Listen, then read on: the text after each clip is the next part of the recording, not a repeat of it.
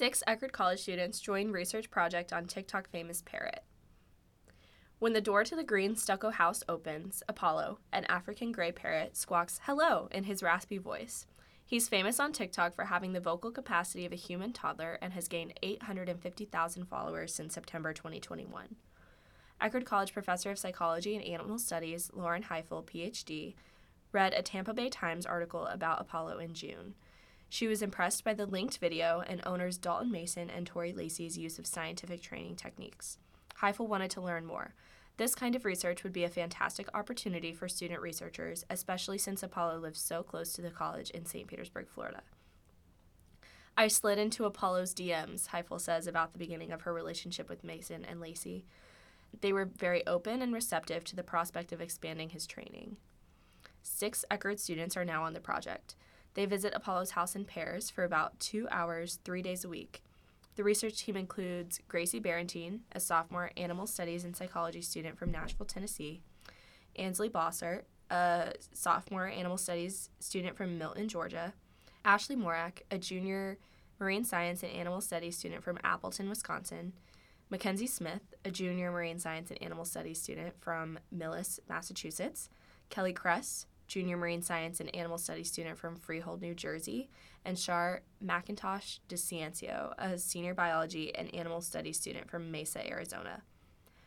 A seat on the fluffy brown couch at Mason and Lacey's house is an invitation for Apollo to get to know you. He may pick at your bracelets, especially if they're shiny, or bite at your shoelaces. If you're lucky, he may even shake your hand with his foot. Apollo's fame and skill have allowed his owners to monetize their online content, which has given Lacey the freedom to quit her part time retail job. Various media outlets have conducted interviews and written stories about Apollo's intelligence. During a training session, student researcher Ashley Morak holds up a red ball for Apollo to see. Apollo, for a pistachio, what's this made of? she asks. Apollo hits the bell with his beak, making it clang. Metal, says the bird in his creaky voice.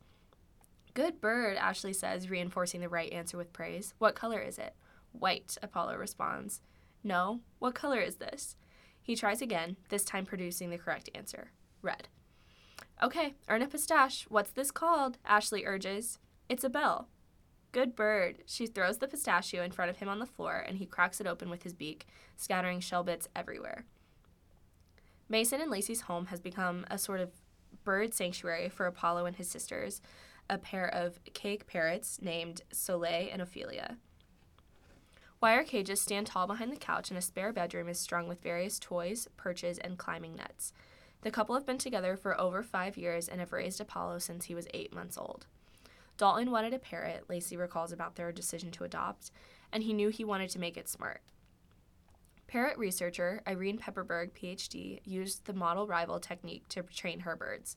When using this method, a human demonstrates the model response by doing what the researcher tells them to do, and they are rewarded with nuts the way a parrot would be. When the parrot sees the person being rewarded, the bird is motivated to perform the same behavior to get the same reward. The person's success makes the parrot want to one up them, and a rivalry is formed. When Mason and Lacey learned about this technique, they decided to integrate it into Apollo's training. African greys can mimic sounds using special muscles in their necks, which allows them to communicate in the human language. Under his owner's care, Apollo has learned to use his voice to answer questions and convey his needs and desires. Want fresh water and earn a snack are some of his go to phrases. He can identify most colors and even some materials and objects. He also performs physical tricks like flap, shake, and step up. Right now, they are trying to get him comfortable with a harness so he can go outside for fresh air. Apollo's days are very structured. He's generally more eager to train in the morning, around 9 a.m. Most of his tricks are food motivated. Pistachios are his favorite snack, so they have the highest value. He has to do more tricks to earn a pistache. Training sessions depend on his mood that day.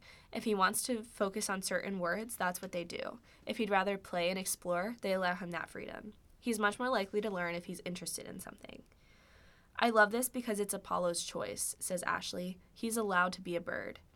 He also has a designated learning hour each day. After his lunch of poultry eggs, organic seasonal vegetables, and bee pollen, Apollo can often be found in his birdcage reciting words to himself. He is reviewing all the things he's learned and strengthening all the connections he made that day. During this time, it's very important that there is no negative reinforcement from the owners and no rewards are given. They do repeat some of the words he says, and they give verbal affirmation when he is correct. Apollo is naturally sociable, so he's not motivated only by food. When someone new is around, he works hard to impress them. He craves social validation and is therefore less interested in snacks when company is over. He loves attention, which is why the model rival technique works. Because of his inquisitive personality, he's very interested in the things Mason and Lacey use in their daily lives. When Mason was doing some electrical work in the house, Apollo was curious about the tools he was using, so Lacey found him a play tool set. He was particularly interested in the orange hammer, tossing it around and saying plastic. This is an important research study because the parrot's linguistic ability opens a gateway of understanding between two species, according to Professor Highfill. Birds' brains are small, she says, so they haven't been given as much attention from the scientific community as primates and marine mammals have. But parrots have the ability to communicate with us as well as with other parrot species, which could be huge in the world of animal cognition. They can ask humans questions to accelerate their own learning. Additionally, Mason and Lacey are interested in how a loving home will impact his learning. All of Dr. Pepperberg's parrots were kept in a university lab, at home, Apollo's owners get to raise him as if he is a child. I believe in parrot rights, says Lacey when asked about their long term goals for Apollo. They just want him to be happy and healthy. As far as the research, they will keep teaching him new things until he no longer wants to learn.